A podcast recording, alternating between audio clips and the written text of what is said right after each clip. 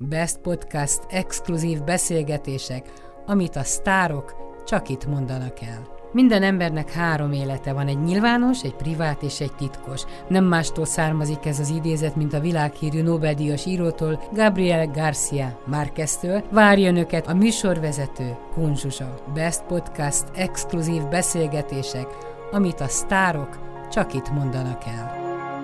Én már egy konzervatív pari vagyok. Én nekem nagyon jó életem volt, úgy, hogy nem volt internet, nem volt okostelefon, nem volt semmi, mint amit most az unokáim imádnak. Én mindenütt ott voltam, rendkívül fegyelmezettem. Én nekem nagyon jó életem volt ezek nélkül a kütyük nélkül. Meg tudnám tanulni, de még a, a, az autóm is olyan, hogy a 32 gomból csak ötöt használok, tudod? Ezt nagyon el tudom fogadni, mert sok esetben én is vagyok ezzel így, de akkor engedd meg, hogy hadd mutassalak be, mert belekezdtünk egy beszélgetésbe.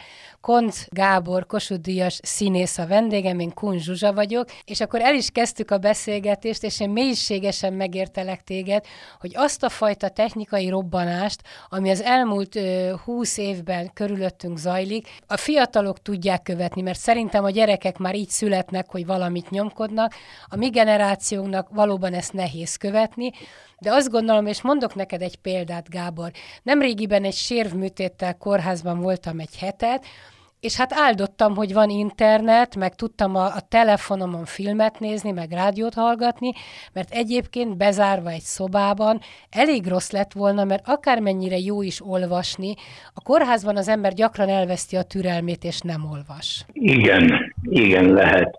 Én is mondok neked egy példát. Pár hónapja vettem egy új Toyotát, kicseréltem az egyik kocsimat, és egyszerűen nem tudtam ezeket a gombokat megjegyezni, hogy erre az egyik vezetője a Toyotának azt mondja, művész nem akarom megsérteni, de hadd mondjak valamit. Ez a hibrid, ez fiataloknak való. Megőrültem, mikor ezt hallottam. Hát annyi kocsim volt, és én úgy vezettem, mint az álom. De most Hát nem beszélve erről, ami most Pesten van, ott, eh, hát nem lehet ott átmenni. Eh, minden nap mentem próbára a Karinti színházba, ugye, és minden nap más útvonalon mentem, mert ahol tegnap még valamennyire el tudtam evickélni, ma már végképp nem tudtam elmenni, meg, meg jövő héten nem tudok megint elmenni. Tehát nincs egy olyan út, ami, amire rátettem volna a voksot, hogy na, ezen az úton fogok járni. Ezért van na, olyan mindegy. kollégád, Gábor, aki konkrétan Lukács Sanyira gondolok, aki a gyönyörű Pest közeli házát eladta, és beköltözött a Moszkva térhez közel, egy csendes kis utcába, mert azt mondta, hogy már nem tudta kiszámolni, hogy mikor induljon el a színházba, hogy ne késsen el, délelőtt próba volt, nem tudott hazamenni, pihenni. A világ legjobb döntését hozta, hogy tömegközlekedik, és villamossal, busszal jár. Én már nem adom fel, ahogy eddig eljöttem én mezőkeresztesről, és diplomára már én voltam az egyetlen, aki tudtam venni egy kocsit, mert hat filmet megcsináltam, és emlékszem abba az időben négy vagy öt színésznek volt csak kocsia, és kérdezték, hogy ez a tapnyos honnan vettem, miből vette. Mondom, mondom, azt hiszem Bástinak mondtam, mondom, tanár úr, mondom,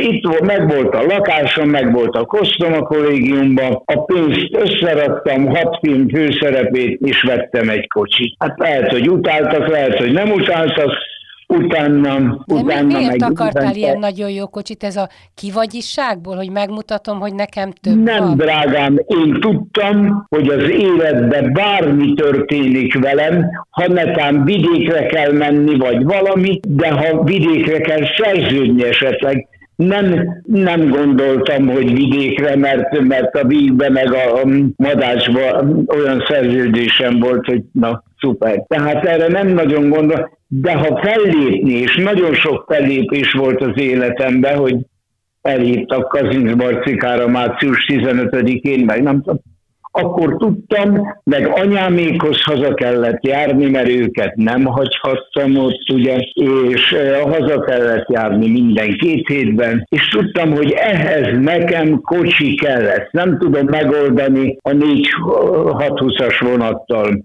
és nem is akarom. De látod nem is azért, akarom. ahogy a szüleidet De... mondod, milyen, milyen nagyot léptél előre, a lovaskocsiból beültél egy jó autóba, a fűtetlen, fürdőszoba nélküli vályokházból, ahol villany se volt, gyönyörű házban Mennyi laksz. mindent tudsz, mennyi mindent tudsz. Tudod te ezt értékelni, hogy, hogy, hogy mi mindent értél el az életben? Nem tudom, én ezt természetesnek veszem. Ide figyelj, amikor engem fölvettek az első felvételin, átmentem a, az igaz igazgatói irodában Olti Magda volt az igazgatónő, és félretoltam a vékony kis újnyi vaskónét, meg a Tüszekkel Lajos, és benyitottam a nagy tölgyfajtón, ahol ült az igazgatónő, Olti Magda, aki egy csodálatos színésznő volt, és nagyon szerettem. És azt mondja, ez ki? Ne haragudjon, ne haragudjon, nem tudtam félretenni az urat, vagy eltolni, mert ő tett engem félre, mondta Vaskóni. Azt mondja, mit akarsz te szerencsétlen? Mondom, engem fölvettek. Ja, akkor most hol lakjak, nincs, nincs ruhám, nincs ebédem, meg nem tehát nekem valami, kell valami, ahol lakjam. De szerencsétlen, hát csak az elsőn vettek föl, 3500-ból csak 12 töket veszünk föl, úgy rúgnak ki téged, hogy nem. Hú, ez hát, nagyon kemény szavak, nagyon, nagyon undok szavak ezek. Igen, undok szavak, de, de velem lehetett így, mert én utána azt válaszoltam, hogy de engem föl fognak venni. És teljes szívemből úgy válaszoltam, ahogy én ezt gondoltam, ahogy éreztem, egy egészséges önbizalom volt benne, és akkor lehúzta így a szemüvegét az Olti, és nézett engem két percig, nem tudom mit nézett. Azt mondta Vaskónénak, hogy na hívja át a kist, a gondnokot áthívta, azt mondja, adjon ennek a szerencsétlennek a többiek úgy is hazamentek nyáron, adjon két hónapra egy szobát. Négy évig laktam a hat emelet kettőbe. És színész lettél, és bebizonyítottad, hogy nem vagy szerencsétlen. Be, és hogy velem nem lehet úgy, úgy beszélni, mert én már éreztem, hogy kell, hogy valaki legyek ha már idáig el, eljutottam meg. Az jutott eszembe, hogy azért a, a te családodat, a felmenőidet is a történelem kapcsán hányszor megalázták. Tulajdonképpen jó kis leckékben volt részed, hogy így beszélt veled, hogy szerencsétlen és nem lesz belőled semmi. Ezt egyenes gerincel, és ezzel az ősi paraszti véreddel és, és akaroksággal végig tudtad csinálni, mert volt, volt benne iskolád és részed. Igen, igen, és gőzgel, ahogy én hazamentem érettségi koromba, és Rákosi rendszer volt, és apám ugye egy vezető parasztolt, meg, meg nagyapám a 25 holdfölddel, mert mindig arról szólt minden évben, amit kihallgattam, hogy azt beszélték meg, hogy melyik félholdat veszik meg hozzá. 25 hold éjjel-nappal dolgoztak, és ez a 25 hold elveszett.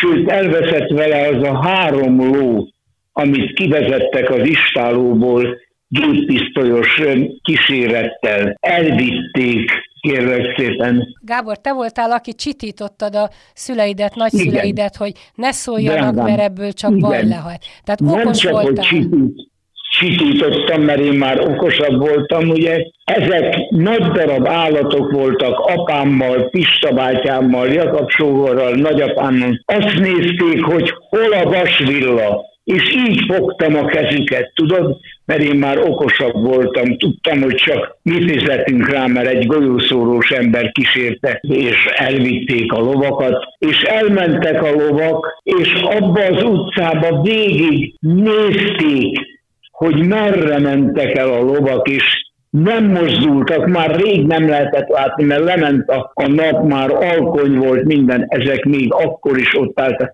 Te el tudod képzelni, milyen gyűlölet lehet, mert nagyapámtól megkérdeztem, hogy mikor leesett a magarakta meg a szénás szekeret, mert csak vett két, két már rosszabb lovat, mint a sajátja volt, és a szénának az a tulajdonsága, hogy csúszik, leesett és ráesett a rúdra, a kocsi rúdra, és eltört a gerince, este találtuk meg, és akkor még két napig élt, és mindenkit kiosztott, mint, mint a Marlon Brando a keresztapába, hogy kinek mi a feladata a jövőt illetően és engem hagyott utoljára, és megmondtam, hogy megmondta, hogy te vagy a férfi, neked kell tovább vinni a családot. És és mondom, nagyapám, hogy van az, hogy én mindent megkaptam, ugye, hát így vettek föl zsinórba a főiskolára, meg minden, meg a kollégiumot kaptam, amit mondtam, azt mondja, hát te még most gyerek vagy, nem érted, majd ha nagyobb leszel, és elveszi, amiért egy életen keresztül harcoltál, dolgoztál, elveszik a, a saját tulajdonodat, akkor meg fogod érteni és megértettem. És megértetted azt, hogy milyen az emberiség, végignézik, hogy valakinek elhurcolják a lovait, és senki nem nyújt segítőkezet. Senki nem, mert a rendszer se nyújtott segítőkezet, sőt, hiába nekem segített, talán a rendszer nem is tudta, hogy én hogy kurákok a, a nagyapámék, mert a Stankaiétól megkérdeztük egyszer, hogy mikor kijött, hogy Pistán, és megmondta, milyen, milyen származású vagy, azt mondta, hát mondtam, hogy pásztor volt az a... Lelki pásztor, De ezt nem mondta, hogy lelki pásztor. Nem merte mondani, igen, mert az is X-es volt. Igen, Há, igen. hogyne, persze, persze. Gábor, De akkor kemény. te azt megtapasztaltad, hogy milyen az, amikor a nagyapád halála után a nagyanyád belehal a bánatba. Tehát, hogy létezik ilyen. Jé, tényleg így van, mert ott temettük, igen, ott temettük el nagyapámat és anyám, apám oda sündörgött hozzám, hogy fiam úgy intéz már, hogy két-három hét múlva megint gyere haza. Mondom, minek? Hát azt eltemetjük nagyanyád. Hát mondom, itt áll a sír szélén, mak egészséges. És mondott egy szép mondatot, hogy de elviszi a bánat. Igen, van ilyen sajnos. Olyan szépeket tudtak mondani ezek a nagyöregek, és annyira fontos volt az ő retorikájuk, hogy hogy fejezik, hát amit, amit mondtam a, a, a Magyarok című filmben Fábrinak, hogy tedd bele Zoli bátyám ezt a mondatot, amit apám mondott, eh, amikor Pestre jöttem. Tedd bele, mert azt fogják írni az újságírók, hogy lehatoltál a hajszál gyökerekig, és beletette. Ez a mondat így szólt, hogy hogy tudsz te fiam Pestre menni? Én már, ha vásárba megyek, akkor rosszul érzem magam. Gyönyörű. Látod, és ezek az emberek tanulatlan, műveletlen emberek voltak, és egy olyan tudásuk volt, amit nem lehet tankönyvből, meg könyvekből megtanulni, és, és olyan, olyan szófordulataik voltak, bölcsességük volt. Drágám, és amilyen gyönyörűen beszéltek magyarul, hogy levitték a mondat végét, és pontot tettek rá. A magyar, a mostani generációnak, különösen a színészeknek az a nagy bajuk, hogy nincsenek tisztában az írásjelekkel, a kettős ponttal, a kérdőjellel, a felkiáltó jellel. Meg kell teremteni magadnak a trambolint, és szünetet kell tartani, és levegőt venni, hogy elmondtass, elmondtasd a konklúziót, amiről, amiről akartál beszélni. Ezt régen nekünk tanították, tudod? De ma, ma jó, de hát Gábor, nem. neked is ott van több generációs különbséggel a, a két lányod, ott vannak az unokáid, tehát akkor te első kézből és nagyon testközelből érzed mindazt, amiről beszélsz, hogy ez egy nagyon-nagyon más generáció. Kezdtük a technikai fejlődéssel, a beszéddel, a kommunikációval, az emberi kapcsolatokkal, Nekünk az öregek mindig mondták, hogy hát ez tudod, ez egy más világ, bezzeg az én időmben, amit utáltunk hallgatni, de nyugodtan elmondhatod te is ezt. És kezdjük, és kezdjük azzal, hogy Dubájba jár az unokám iskolába, és Szardiniában van a másik unokám most jelenleg. Hát szóval borzasztó. Nem érdemes gyereket csinálni, és arra jöttem rá. Hát nem akarnak ők rosszat, csak meg én se akarok nekik rosszat, de ahogy én nem tudtam volna itt hagyni, pedig módom lett volna, mert több nyugati filmbe is felajánlta a, a, a Zserminálba, az Éva Allegri, hogy hogy tud egy ilyen színész itt Magyarország, menjek ki és munkát ad, nem tudom, egyik főszerepet játszottam, mert belmondó beteg. Na és, és nem hallani se akartam róla, hogy egyik csak Párizsig kellett volna menni, hogy itt hagyjam a szüleimet, de nem lehetett, mert felelősséggel tartoztam. Tudod, én gyakran gondolkodom azon, hogy mi fölnevelünk gyerekeket, unokákat terelgetünk, és vajon fordítva ez, ahogy mondod, miért nincs? Tehát semmi olyan érzés nincs bennük, hogy elmennek Dubajba, meg Szardiniába, hogy mi lesz, ha az én nagyapám beteg lesz, ki lesz mellette, látom-e még valaha az életben? Zsuzsikám, ezt mondtam nekik, hogy nem tudtok hazajönni nagyapátok temetésére, mert nem indul gép, csak három hét múlva akkor is foglalt lesz. Ez normális szóval, az életnek szóval ez a fejlődése, mond, hogy családok így szétesnek?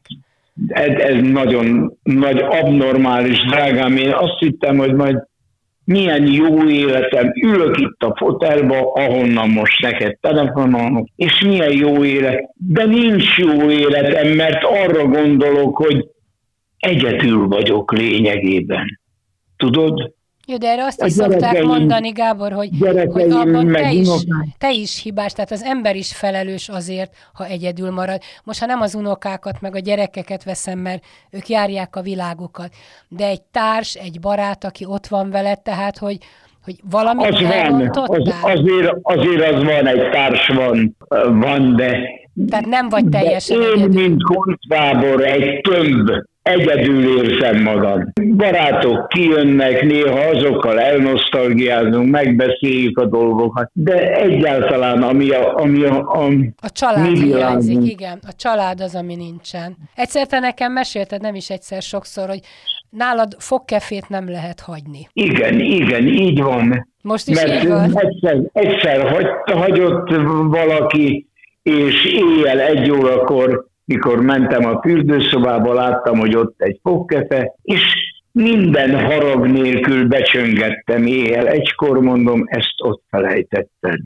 De miért tiltakoztál ennyire ellene, hogy valaki ott maradjon veled? Megégetted a kezed? Mert édesem, nem tudtam választani, annyian voltak, olyan helyzeti energiám volt, Zsuzsikám, bármilyen hihetetlen, hát nem, nem most hihetetlen, 83 éves koromban, hogy az maradt ott, az, akit én akartam, és akkor addig addig, ameddig én akartam. Igen, ezt elhiszem, mert te nagyon-nagyon kapos voltál, és ez persze szólt neked, meg szólt a, a, a csodálatos színésznek. Nehéz a kettőt külön választani, hogy kit meg szerettek. szólt a lovaknak, a vízisinek, a, a síelésnek, a nem tudom, hát fogtam, vittem, akkor mentem külföldre, amikor akartam, addig maradtam, amíg a színházam engedte. Szólt annak, hogy telefonáltak este 10 órakor, hogy reggel hétkor indul a gépe Új Delhibe, maga nyerte meg a Fábián Bálint találkozása Istennel. Emlékszem, Csukráj volt az egyik elnök, zsűri elnök, és aztán itt, mikor Magyarországra jött, megköszöntem neki, és engem adtak, mert elég jól beszéltem oroszul, Oroszul? Ugye, igen, mondjuk azt hát, tanultunk az iskolában. Édesem, főiskolán nagyon-nagyon komoly súlyt fektettek arra meg a franciára. Tudod, ki tanított engem franciára, meg a Zserminálba? Ki tanított? Rabnótiné Fanni, hát. és nagyon szerettem, nagyon szerettem, és ő ő konzultált velem, hogy a kiejtés miatt, de olyan, olyan szerepet kellett játszani, ami orosz emigráns, tehát nem kellett tökéletesen beszélni a francia. Előfordul, Na, hogy, hogy otthon ülsz csendben, magányodban, becsukod a szemed, és ezek az emlékek kavarognak a fejedbe, mert ezeket feldolgozni nem lehet. Hát volt egy könyved a, a kaszkador Igen. nélkül, amiben sok mindent megírtál. Tehát már azóta is eltelt tizen év, tehát van mit összegezni. Hát igen, drágám, de e, lehet, hogy a stilisztikailag e, kifogásolható, én nem kifogásolok De nem lehet letenni, nem lehet letenni, mert olyan őszintén és igazul és szép magyar mondatokkal van írva, hogy mindenki csak nagyíró. Tudod, elgondoltam, hogy más színész nem is találkozik, nem hogy játszott volna a darabjaikba, meg Pertuba lett volna, a német Laci bácsival, I. és Gyulával, Szakonyival, Csurkával, Gyurkovicsal, Vörös Sándorral, Szabó Magdával. Hát ezeknek mindnek a, játszottam a, a, a főszerepeiket, és olyan jó érzés, mikor ezeket nagyon Na hál' Istennek a tévé elég sokszor játsza ez a Dunavörg, vagy hogy hívják. Igen, nem? igen, igen, igen, sokat játszák. Ezeket a filmeket, igen, és olyan jó érzés meg mikor ki, és akkor abban a pillanatban megszólal a telefon, és hív, elszív, az, azt tudod, de hogy ez megy a filmen, mondom, tudom, persze, köszönöm szépen, nagyon Épp azt néztem a filmjeit kapcsán, hogy Szinte akikkel játszottál, ilyen nagy színészek, nagy legendák, senki nem él már közülük. Nem, nem. Komolyan mondom, ez én is, ha nézem, azért szörnyű nézni, mert rengeteg, mintha most lép neki Sinkovics, meg, meg Agárdi, meg nem tudom, ezek, hát mintha jönne és mondaná, olyan mondatokat mondaná, amihez én hozzászoktam, de, de nem ér és én, én rólam ugyanezt fogják majd hirdetni, meg mondani, meg meg ugyanígy fognak. Tehát legalább a filmek Itt megmaradnak, tehát ilyen formán ti örök életűek vagytok, mert bekapcsolom Igen. a tévét, és esküszöm neked, van olyan, hogy nézek egy filmet, és azon kell gondolkodnom, Uramisten, él még, vagy már nem él? Mert Igen. Tehát állandóan ott visszaköszön nekem egy-egy színész, és majd egyszer te is így leszel ezzel. Érzed a 83 évet, Gábor? Zsuzsikám, olyan szempontból érzem, hogy én mindig nagyon toppon voltam, és de három évvel ezelőtt ide rohantam, ahonnan most telefonálok, egy hatalmas íróasztalomban megszólalt a telefon, és csak így ide kaptam a derekamhoz, mert belenyilalt valami szörnyű, hogy nem bírtam tovább menni, és akkor elmentem a Varga Péter Pál, a legjobb sebész, ugye Amerikában közvetítik a műtéteit. De nem voltam hajlandó várni, hanem azt mondtam, hogy operálj meg engem. És megoperált? meg, de azóta egy fokossal járok, ami nem bot, nagyon közönségnek szép, láttam is. azt, ez egy nagyon elegáns. Nagyapámé volt, a közönségnek is megmondom, azzal kezdem, hogy kérem nem bot, hanem fokos, és ez egy ókori darab nagyapám használta, és kérdezte a kislányom, hogy apa, és mi, mire való ez? Mondom, tudod, ezt használták, mondom, ezzel fát is lehet vágni, meg ölni is. Most mindegy, hogy mit gondolok, de így is gondolom. Nem egy görbebot van nálam. Igen, igen. És akkor összesen ennyi a 83 évnek a lenyomata. Egy fokos. Igen. Hát, igen. Ha ennyivel megúszod, akkor csak így tovább azt tudom mondani. Nem, de, de, de tulajdonképpen fáj nekem ott is hagyhatnám a munkát, de hát egy csomó helyen dolgozom, és megbocsátja nekem a közönség ezt a, ezt a fokos, sőt. Szerintem a közönség mindent megbocsát, leginkább akkor, ha őszinte vagy velük. Tehát ha Drágám, őszintén elmondod, hogy miért van a fokos, akkor, akkor a hazugságot Elmondom, nem bocsátja ezzel meg. kezdem, de a színészetnek a legnagyobb, a legfontosabb a színészetnél, hogy egy egészséges önbizalom, ami mindig volt, van, egy hitel, hogy hitelem legyen. Ez, ez szinte mindennél fontosabb. Hát és, az alázat. És az alázat. És az alázat. Olyannyira Ez a hiteled van, hogy bármit nézek veled kapcsolatban, színdarab, film, én mindig azt gondolom, hogy nem eljátszott, hanem ez te magad vagy. Az vagyok, igen, arra törekedtem, de erre Págertól súlyokig kaptam leckét, ugye ezek megtanítottak engem, ezek a nagyon nagyok, hogy ezekkel játszottam, és ezeknek fiai voltam, meg rivális Szimámit színdarabba, meg a, a súlyok, a, a tartást meg lehetett tanulni. Például a súlyok Máriát, aki tanárom volt, az utolsó darabját Szálemi boszorkányokba ő volt a cselédem, a Rebecca Nurse, én voltam a proktor, ez a csodálatos Ádám Otto, amikor majd arról is beszélek. Én voltam a proktor, és azt mondta Mária, hogy gyere ide, gyerek. Süket vagyok, vak vagyok, nem, nem hallom a végszót, gyere mögém, amikor én nekem kéne megszólalnom, és nyom meg a vállamat.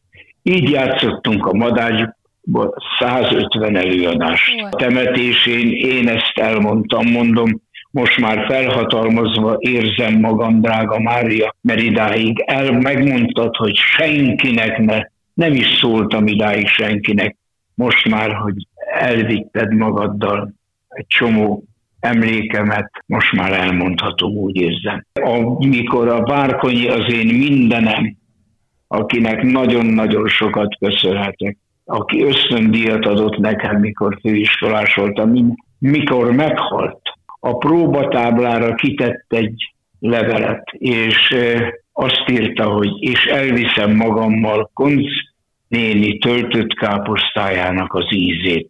Mert egyszer bejött az öltözőmbe, mikor Tordival anyám küldött töltött káposztát, és aztán mi ez, mi? Na mondom, itt van Zoli bátyám, kóstol meg. És megette a tordiét, az enyém, enyémet is, és mikor meghalt, megszólalt a telefon, Ádám Otto. Ő volt a másik tanárom, mert két mesterség tanárom volt, abban a kivételezett helyzetben voltam, Várkonyi és Ádám Otto. Az egyiktől meg lehetett tanulni gondolkodni, Ádám Ottótól, a másiktól meg lehetett tanulni nem megúszni dolgokat, belemenni és végig és végig szenvedni, ha kell. Na és megszól, azt mondta Ádám Otto, hogy meghalt szeltett, mert vacsolt, szeltett főnököd, szerződj át hozzám, mondom, Ottókám, ennél csodálatosabb mondat nem hagyhatta volna az ajkadat, mondom, köszönöm, egy fél óra múlva ott vagyok,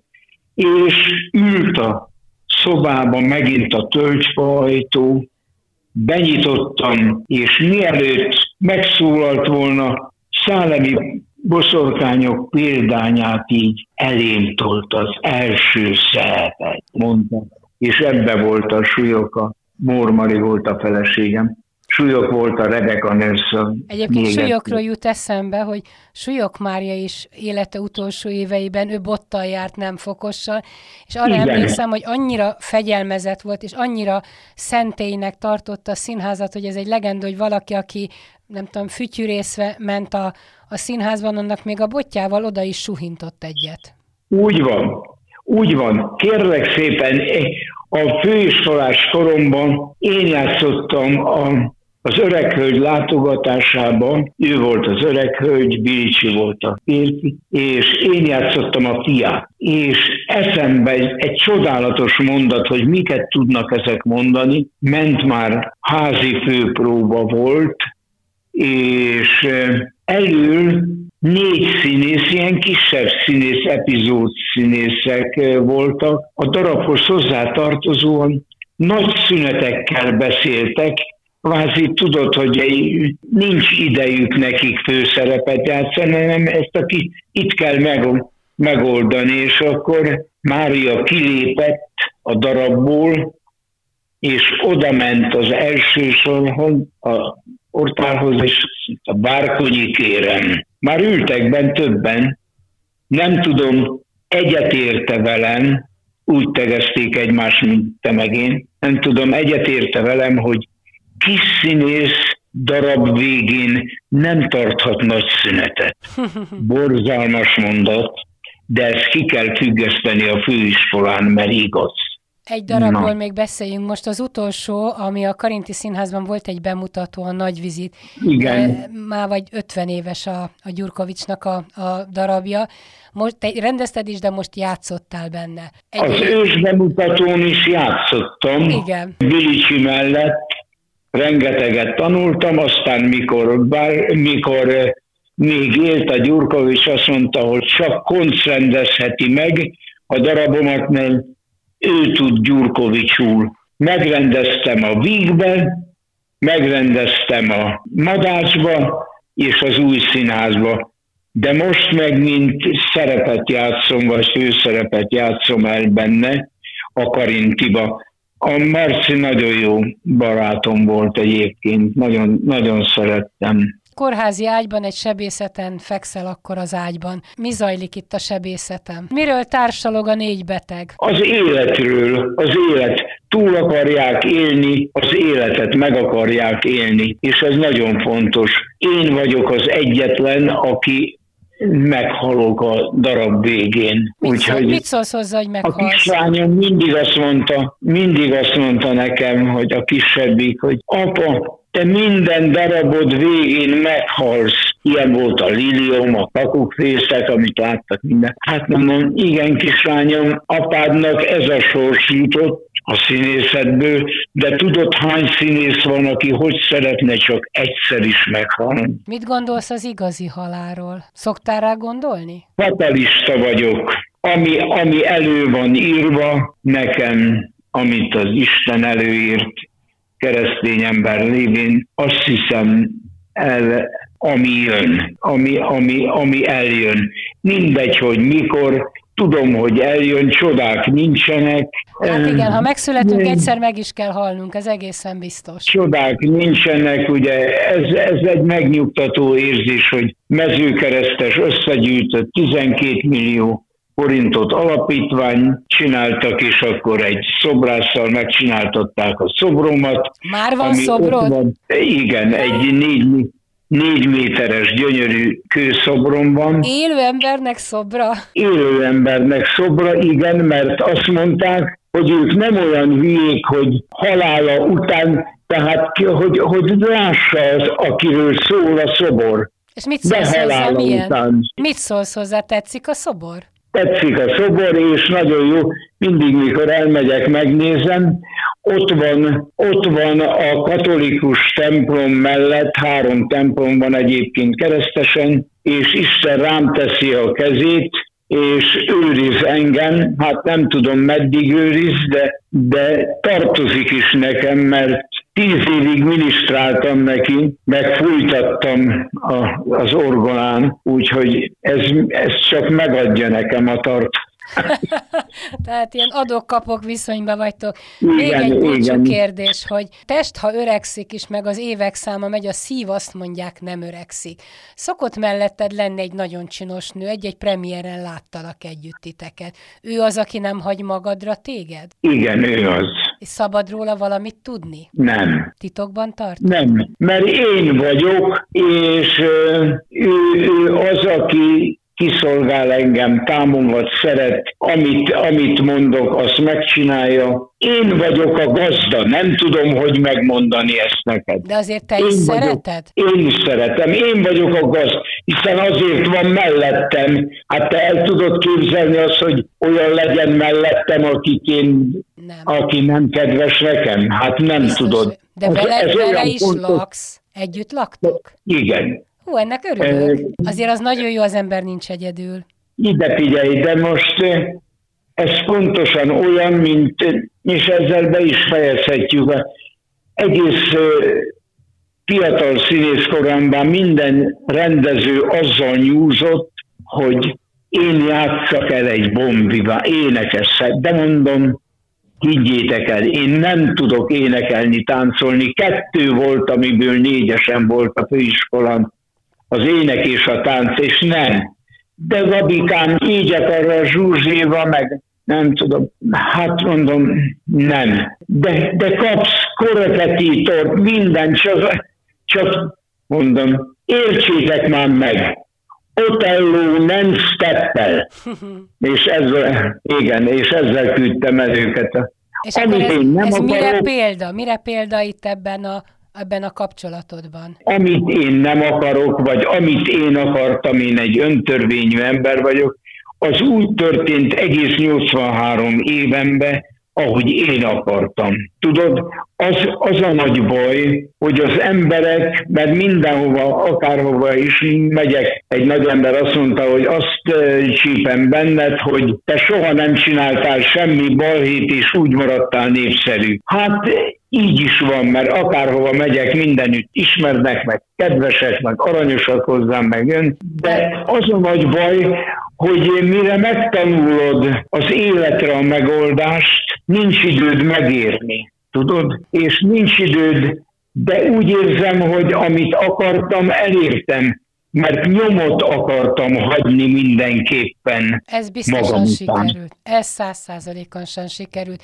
Konc Gábor, nagyon-nagyon szépen köszönöm az őszintességedet, a nagyon bölcs gondolataidat, és jó egészséget, hosszú életet, élvezd az otthonodat, a színházadat, akkor a párodat, vagy a kedvesedet, vagy a, aki melletted van. Legyen teljesen kerek az életed, azt kívánom neked. Aranyos vagy, köszönöm szépen, és jól esik. Te is, mint régi barát, régi barát, ezt kívánod. Nagyon jól esik. köszönöm szépen. Puszilak én. Szia, szia.